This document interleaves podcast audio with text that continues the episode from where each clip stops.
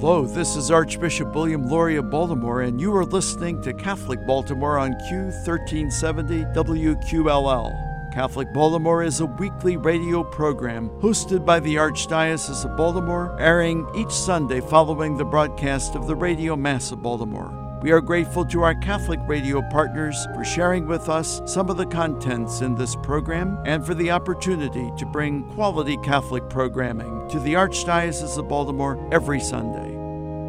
You're listening to Catholic Baltimore. I'm Bob Krebs. Kristen Brown is an award winning photographer and the creator of the Saints Project, a modern portrayal of Catholic saints. Kristen Brown is on the phone with us today from her studio in the Philadelphia area. Kristen, welcome to Catholic Baltimore. Thank you. Thank you so much for having me. It's a pleasure to have you here today. We're going to be talking about the Saints Project. Before we do, please tell us a little bit about yourself. Well, um, I'm Kristen Brown. I'm 31 years old. Um, born and raised in Philadelphia, Pennsylvania. Um, started photography when I was, I don't know, six. My dad did it.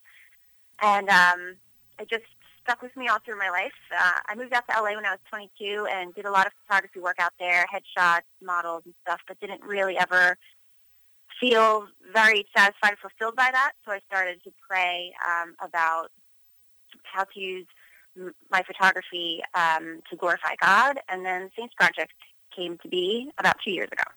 Yeah, t- tell us about the Saints Project. You know, first of all, what is it, and then how did it come about? So the Saints Project is what I call it a modern portrayal of Catholic saints. And I use digital photography and Photoshop and real people. So I photograph real people dressed as the saint that they're portraying. And then I use Photoshop to kind of blur the line between you're looking between you thinking that you're looking at a photograph or looking at a painting or looking at something that might be a little bit more timeless. Um, so yeah, that's what it is. Mm-hmm. Now, um, and and how did how did you decide to do this, or or, or how did it uh, come about? You know, it really was one of those sort of light bulb moments. Like I said, I was kind of struggling a lot with feeling fulfilled by photography, um, and so I was praying for about five years about how can I work, how can I make this, you know, work for me and and God at the same time, and um, and so I was with my mom, and, and she had said something about St. Sebastian, and I just had this uh, picture in my mind of St. Sebastian as a photograph being, you know, portrayed by a person, and um, but making it look like it was an image of St. Sebastian from the time that he existed. And um, and so then I, I started to look up and research whether or not it had been done before as like an ongoing series, or and it hadn't. So I just started doing it. Yeah, pretty much. I guess for our listeners who who haven't seen uh, the the photographs that are part of the Saints Project, I uh-huh. guess as as a way of um, explanation, I, I guess when you first look at one of your beautiful photographs, it reminds you of a holy card. You know, it's got kind of got that dimension. And any, uh-huh. anybody who's uh, you know Catholic or raised Catholic will know what a holy card is. It's right. You know, uh, and you did that consciously, correct? I mean, yeah, it was definitely the style and everything of it was very intentional. And um, I wanted it to feel, you know, like I had a timeless feel. Like you weren't sure if it was a photo or a painting or yeah. when it when it had been made or you know what I mean? So yeah, it was all very intentional. So you choose a saint, and then you choose a model, and then you choose like a setting or a background. Um, let's take it one, one, at a time. How do you choose okay. which saints that you're featuring in the Saints Project? Well, in the beginning, it was just um, people that I already knew that I could see portraying a particular saint. Um, and that they had some quality that they reminded me of this saint, or I had a saint in my mind that I really liked and was drawn to, and I wanted to find the right person for that. Yeah. And that's still pretty much the way that I do it. Like I, I look at people and I imagine them as a certain saint, um, but then when I started doing like more series, like kind of the Holy Family has like a series to it. Mm-hmm. Um, you know, that was just I used the same people for for that. Sure. So, uh, give us some of the some of the names of the saints that, that you are portraying in this in this series. Do you have a Do you have a favorite saint? Or? I kind, I kind of well, I have a favorite. Um, as far as the images go, there are some favorites only because it's hard for me. I look at it from a very technical perspective. Sure. Yeah. So I like the ones that I feel like I did technically well. Yeah. So St. Clare uh, of Assisi is one of my favorites. I felt like um, the the vision I had for it it came through the, better than some of the other ones. I Mhm. really do like the Holy Family images. Um, and St. Joan of Arc was one of my favorite saints, and of course she still is. So I, I really like that image too. So if you're you're um, walking through the mall and you see someone, you walk up to them and say, "Hey, you know, you you would make a great Saint Joan of Arc." does, it, does it work that way, or well, uh, I'm I'm kind of shy and not very uh, extroverted, so I haven't done anything like that yet. It's it's more like I have um, approached people through the internet. Like that's actually how I discovered um, Maria Cahill, who portrays Mary, was on YouTube.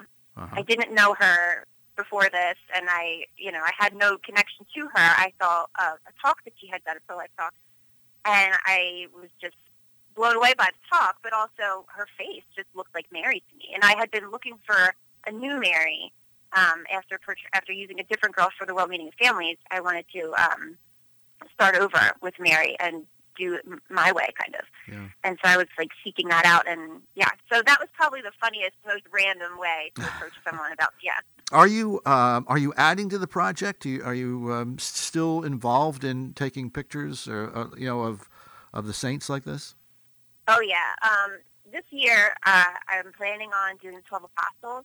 Ah, Um, yeah, so I'll be going out to Los Angeles um, to start shooting. I have, I think, five or six people out there, and then I'll finish up the other six. You know, hopefully here or maybe somewhere else. I don't know where. We'll see where it goes. yeah. Um, but I'm really excited about about that one because it's very, very specific, and I think that it's um, a way that the apostles haven't been shown yet.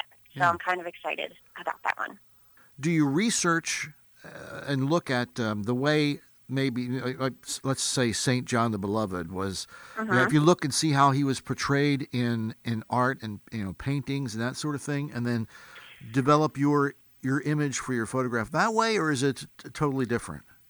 No, that is pretty much the way. Yeah, I I like to make sure that, especially with the apostles, it'll it'll be more difficult because they're they all look pretty similar, and they're all portrayed um, for the most part throughout uh, the history of art that they're very old. You know, in a lot of the images. Sure. Um, but in, in my series, they're going to be young, and it's going to be um, as if they were with during the time that they were with Christ. So those Mhm. few years that they were traveling with Him and um, partaking in His ministry. Um, so they're going to be portrayed a little bit younger. But yes, I still uh, reference a lot of other art images Yeah. to make sure that I'm getting some symbolism. If there's a technic, like a, a specific color that they wear for some reason that means something, the way they wear their hair, something that they're holding or carrying, all of that stuff, I definitely take into account. Yeah. Yeah. What do you want people to take away from the project? When people look online at, at these photographs or they purchase them in their homes, what, what is it that you want them to, to feel? I want people, um, hopefully, to feel that the saints are two things: um, relatable, that they're human beings, and they accomplished incredible things with their lives and devoted themselves to God, and that they're real. And you know, through the images of of looking at a person, you you might be able to um, more closely relate those two things. That that was a real person, and also that they themselves can become a saint. You know what I mean? And Sure. um, and to be inspired by the story, and also the way that they're made. The the images are are done in a way I hope that um, that is kind of a current and modern look, so that people feel, especially young people, they can look at them and and feel like it's something that they can relate to. Yeah. What reactions have you gotten from, from the public about the project? Uh, Mostly, really, really positive feedback. People have been been really supportive and encouraging. Um, so yeah, it's it's really sweet and overwhelming, and um, I'm very grateful for it. Yeah. We, we discussed before we began this interview off the air, we talked about how it, it might be difficult for uh, for you and I talking here in, in this format to describe um, accurately the beauty of, of your pho- photographs because they are works of art. Um, but I guess the best bet is for people to go online and check them out. you know? Yeah. Uh, how how can our listeners do that? How can they see these beautiful uh, um, photographs? I have a website. Um, it's called thesaintsproject.org. That's probably the best place um, that you can go. The most kind of comprehensive. If everything is there, you can look through all of the images. Link to an Etsy page if you are interested in buying a print. Mm-hmm. Um, so yeah, that's why I put I put everything up on there. That website, once again, is thesaintsproject.org. Kristen Brown, thanks so much for being with us today on Catholic Baltimore. Thank you so much for having me. It was so fun. For Catholic Baltimore, I'm Bob Krebs. Catholic news from the Archdiocese of Baltimore and around the world with the Catholic Review. St. Thomas Aquinas in northeast Baltimore's Hampden neighborhood celebrated 150 years as a parish last Sunday. Baltimore Archbishop William E. Lori was the main celebrant of an anniversary Mass that included Bishop Dennis J. Madden, Auxiliary Bishop Emeritus, as concelebrant, as well as Monsignor James Farmer, who was pastor of St. Thomas for 14 years, and Father Sylvester Kim, the current pastor. After the Mass, parishioners joined the prelates for a celebratory picnic in the basement of St. Thomas Elementary School. According to a parish history on display at the Mass, it was literally an act of God that convinced the Hampden Catholics who were worshiping on a local developer's estate that they needed their own full fledged parish. The story goes that one stormy day in 1866 it was not possible for Mass to be celebrated on the estate for some reason, so three men struck out on foot for the Church of the Blessed Sacrament, approximately two miles east. Before too long, however, the men, James Morris, Karen Foley, and Michael McGee, again according to the parish history that was posted, decided, in the face of weather that was getting worse, to turn around. The problem was the three men then encountered two women from the Hampden group who were struggling onward toward the same objective, and the women did not want to turn around. So the five struggled gamely forward, and after the adventure petitioned Archbishop Martin John Spalding to establish a Hampden parish. The cornerstone was laid by Father Thomas Foley, an administrator for the Archdiocese. The parish was so grateful for his help in establishing the church that they took his patron, St. Thomas Aquinas, as their patron. Read more at CatholicReview.org. From the newsroom of the Catholic Review, this is Eric Zygmont. Do you want to know more about what's going on in the church and the world than you can get from your daily newspaper or local TV? Read the only publication in the Archdiocese of Baltimore that covers the church full time the Catholic Review. Pick up the print magazine monthly at your parish or have the Catholic Review delivered to your home every month. You can get fresh news every day online at CatholicReview.org. Subscribe to the Catholic Review e newsletter for twice a week updates. Just text CR Media to 84576. Find our app on Apple and Android. And follow the Catholic Review on Facebook, Twitter, Instagram, and Pinterest.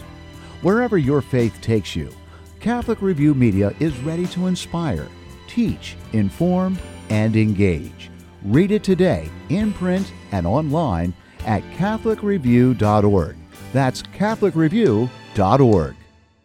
The season of sacraments is nearly here First Holy Communion, Confirmation, and weddings. Visit the Baltimore Basilica, America's first cathedral, and stop by the gift shop for all of your gift needs. From beautiful frames to crucifixes and crosses, statues, and one of a kind rosaries, the Basilica gift shop has it all Friendly, knowledgeable staff members can help you select the perfect gift. Also available, Baltimore's very own Mouth Party Caramels, locally designed hand painted signs, and jewelry, plus gifts for Easter, as well as an extensive line of St. Patrick's Day items sure to bring out the Irish in everyone. Visit the Basilica Gift Shop at 409 Cathedral Street in Baltimore or call 410 727 3565 for hours and directions. Free street parking available directly in front of the Basilica between 9:30 and 4 p.m. You are listening to Catholic Baltimore on Q1370 WQLL. I'm Bob Krebs for Catholic Baltimore. My guest today is Teresa Tomeo, author, syndicated Catholic talk show host, and motivational speaker, who worked for many years in the secular media. Her latest book is a servant publication titled Beyond Me, My Selfie, and I Finding Real Happiness in a Self Absorbed World. Teresa Tomeo, welcome to Catholic Baltimore. Thanks. It's good to be here. Appreciate it. I'm really looking forward to uh, talking about your new book. Um, before we get started, tell us a little bit about yourself, if you would, please. I, I gave our listeners a little bit of background in your uh, introduction, but uh, if you could expound on that just a little bit, it would be great. Sure. Well, it's it's been uh, quite and continues to be quite a ride for me. I spent um, half of my life in secular media before leaving in 2000 to start my own communications company and speaking ministry. I was a Catholic journalist. I'm sorry, secular journalist TV anchorwoman, radio reporter, uh, working and, and covering the streets of Detroit live five days a week, wow. and never intended to, or never even thought about, because didn't even know Catholic radio existed, uh, to be a motivational speaker, you know, a Catholic author and talk show host, as you just mentioned. It yeah. was not, uh, you know, in my agenda, on my agenda at all. I thought I would just, um, you know, be very content staying in the secular news media, but God had other plans, and when I came back to my faith, I had a very strong reversion uh, almost, well, let's say 22, 23 years ago. I just felt that I had to leave and, and come and do what I could for the Lord, and it's been an amazing ride ever since. But a lot of what I talk about, as I do in this book, Beyond Me, Myself, and I, has to do with my background, understanding the media, not mm-hmm. only how it works, I'm not just talking about the news media, I'm talking about the culture and how it affects us, a lot of it comes from my professional experience, but also from my own personal experience and my journey back to the church because I was greatly affected by the messages in the industry for which I was working, and so I have a unique perspective on it, I think. Yeah, absolutely. So, how did the idea of this book come about? Well, it was. It's, if you uh, read the beginning of the book, it's it comes from something that hit me like a ton of bricks. My husband is a deacon in the Catholic Church, and so we often find ourselves. We're both 100% Italian American. We often, uh, for both our faith and my husband uh, being involved in the diaconate, travel to Italy for vacation and for faith reasons. And we were in Italy um, in 2014. This was May of 2014, and we were getting ready to lead a pilgrimage we were in northern Italy. We were getting ready to meet a group uh, in the Turin area for the Shroud, for the uh, second showing of the Shroud that they had two years ago. Mm-hmm. And we were up in the um, Lake District on Lake Garda, which is a beautiful part of Italy. And so we go take this this um, cable car up a mountainside to go to the top of Mount Baldo, which is this beautiful location where you can see a good chunk of the Lake District and the Alps and whatnot. And so we get there, and everybody is all excited, and people from all over the world, you know, large group were gathering. And there was this one couple I'm not sure where they were from. They didn't speak English. They, I, I think they were speaking not Italian, but maybe German. But very um, young, attractive couple, and they were obviously either engaged or maybe even married. But they kept taking selfies of each other. I mean, from the time they stepped on the platform.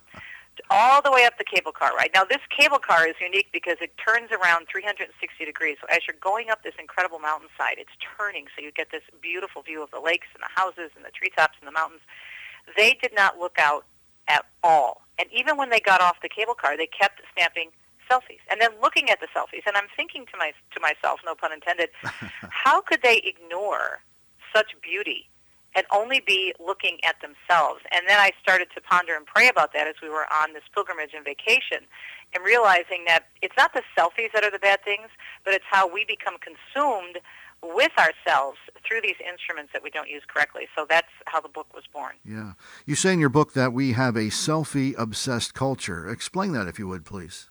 Well, I think if we look back at, at the fallout from um, this last election in terms of the way people reacted, now, regardless, I'm not going to get into the politics of the voting, yeah. but it's all based on feelings. Even in trying to educate my listeners on uh, what are we to look at as Catholics, right? We have to, we don't endorse, you know, candidates on Catholic radio, but we have to look at the issues and we have to talk about the church teachings and whatnot. And people could not get beyond quote unquote their feelings. Everything was about their emotions. I mean, e- these are people who, who even were educated Catholics who are just saying, I don't like this, I don't like that, I don't like this. And I'm like, you know what? It's not about you. As Catholics, we're a universal church, and we're supposed to look at the issues from a much different vantage point. How is this going to affect the faith? How is it going to affect life? It's it's the big picture. And people, for whatever reason, could not get beyond that in many cases. And I think part of it is because we are so obsessed with self. It's all about me. Part of it is because we've built this world that is only concerned about, as I say in the title, me, myself, and I. Mm-hmm. One of your chapters is titled "The Unhealthy Trio versus the Holy Trinity." Right. uh, explain that, if you would, please. Well, you know, one of the things that I had to learn when I was coming back to the church was that it wasn't about my plan. You know, it wasn't about my will. You know, I always said, "Well, my will be done, Lord, and if you can put your stamp of approval on it, everything will be great, and I'll go to church and check off the box every Sunday." But what I realized when I had my um, many and continue to have my many come to Jesus moments that it's about living God's will for our lives and following not what me, myself, and I want, but what the Father, Son, and Holy Trinity have mm. set before us. Because the only way and that comes with the subtitle of the book, Finding Real Happiness. The only way we are going to be truly happy is to discover God's plan, God's will for our life. And that takes humility, that takes a constant submission and surrendering. It's not easy. No, I'm still challenged by it every day. Yeah. But if we don't put God first, as in the Holy Trinity, we're never going to find that real happiness. What do you What do you mean by rediscovering our true identity as children of God? Is that kind of uh, at, at the at the basis of of this book of what you want your readers to, to take away? Yeah, that's a great question. I think it's at the at the basis of everything because if we don't know who we are, made in the image and likeness of God, and the fact that God has a unique plan for each of us, and that we are all called uh, you know, to fill to fulfill this plan, that then we're just going to be wandering. And I did it for years. And, and and what I like to tell people when I speak, not only on this book, but when I give my talks and my testimony is been there, done that, bought the T-shirt. I mean, yeah. I bought into, and my husband and I tell this in our marriage testimony, our reversion journey, which happened together. He came back first. I came back to the church after about a year later. But I was so consumed in terms of what I thought the world was telling me to do. I was very career-oriented. I was a radical feminist. I sacrificed a lot and almost lost my marriage and more importantly my soul for putting my desires, my career, it had to be all about me and mm. being the anchor woman and the reporter and winning this Emmy or that Emmy or whatever. And I got so lost in that world that I barely found my way out. So, what are some of the tools to help families and individuals be less self-centered that you um, that you offer in your book? Number one, practice your faith. Make sure you have that relationship with the Lord. Ask the Lord to show you, to reveal Himself, uh, to come into your life in a big way, and to come into your heart. Practice your faith with a great love. Practice it at home and then you know slow down with the media and be careful how you use the media. Those are two things I think that can make a huge difference. so, what do you want your readers to get out of the book? What's what's the bottom line here? The bottom line is that the only way we're going to find happiness is knowing who we are in Christ. That that is a message that I, I talk about all the time because until I had a relationship with Christ, nothing really made a lot of sense. I, I was accumulating a lot of wealth, a lot of success, a lot of awards, everything that the world said was important, but I wasn't really happy. Nothing satisfied me. I was always looking for the next brass ring. And my husband and I were living our lives very similarly. Although he's not in broadcasting, he's in engineering. He was also, and still is, praise God, very successful, and we're grateful for that. But we lost focus.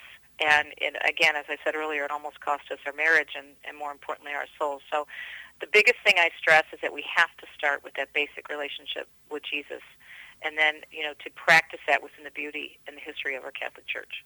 What uh, type of reaction have you gotten from your readers so far? Uh, it's been really good. I, I think especially people my age in, in their 50s appreciate it because a lot of us are on Facebook and we're dealing with a lot of you know this this media obsessed culture. We're seeing how people our age, even though we may not be as you know technically technology advanced, uh, technologically advanced as some of the younger folks, we're affected by it a lot. And people, I think it, it's an eye opener for them, and parents and grandparents are appreciating the information in there as well. Yeah, great. Well, Teresa, the book is titled Me, My Selfie, and I Finding Real Happiness in a Self Absorbed World. How can our uh, listeners get a copy, and, and how can we learn more about your radio show and your, and your other work?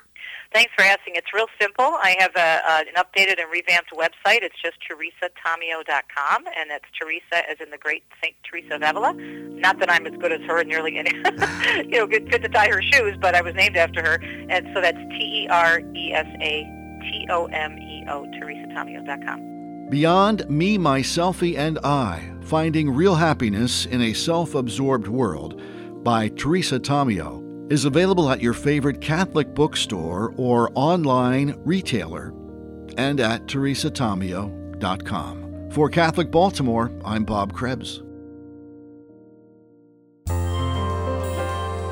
For 143 years, New Cathedral Cemetery has served the needs of the Catholic community of Baltimore and Central Maryland. New Cathedral is the only cemetery owned by the Archdiocese of Baltimore and is the final resting place for many religious orders and famous citizens. 125 acres of rolling hills, trees, and beautiful monuments, the cemetery is an oasis of peace and tranquility and is located off Edmondson Avenue just outside of Catonsville. New Cathedral is dedicated to the task of tending to the mortal remains of our dearly departed and has many more years of available space. If you are in need of a burial site, vault, monument, or marker, or just a respectful location to place your cremated loved ones, our counselors will help you through this process and make sure the wishes of you and your loved ones are honored.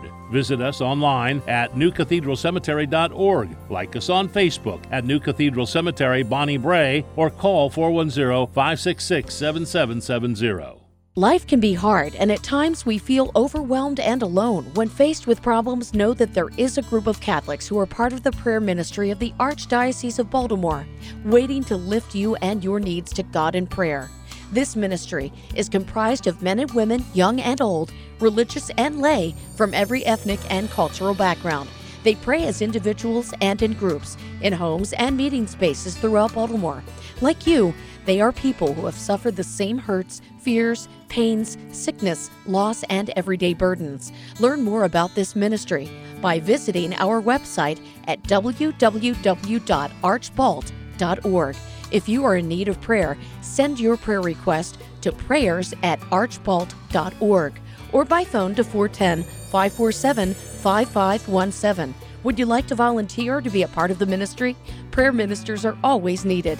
Please call or email our coordinator who would be happy to speak with you. Thank you for joining us for this edition of Catholic Baltimore. As we prepare for the week ahead, let us do so in prayer together as one community of faith. Our Father who art in heaven, hallowed be thy name. Thy kingdom come, thy will be done on earth as it is in heaven. Give us this day our daily bread, and forgive us our trespasses, as we forgive those who trespass against us. And lead us not into temptation, but deliver us from evil. Let us also ask the blessing and intercession of our Blessed Mother as we pray. Hail Mary, full of grace, the Lord is with thee. Blessed art thou among women, and blessed is the fruit of thy womb, Jesus. Holy Mary, Mother of God, pray for us sinners, now and at the hour of our death. Amen. May God bless us and keep us always in his love.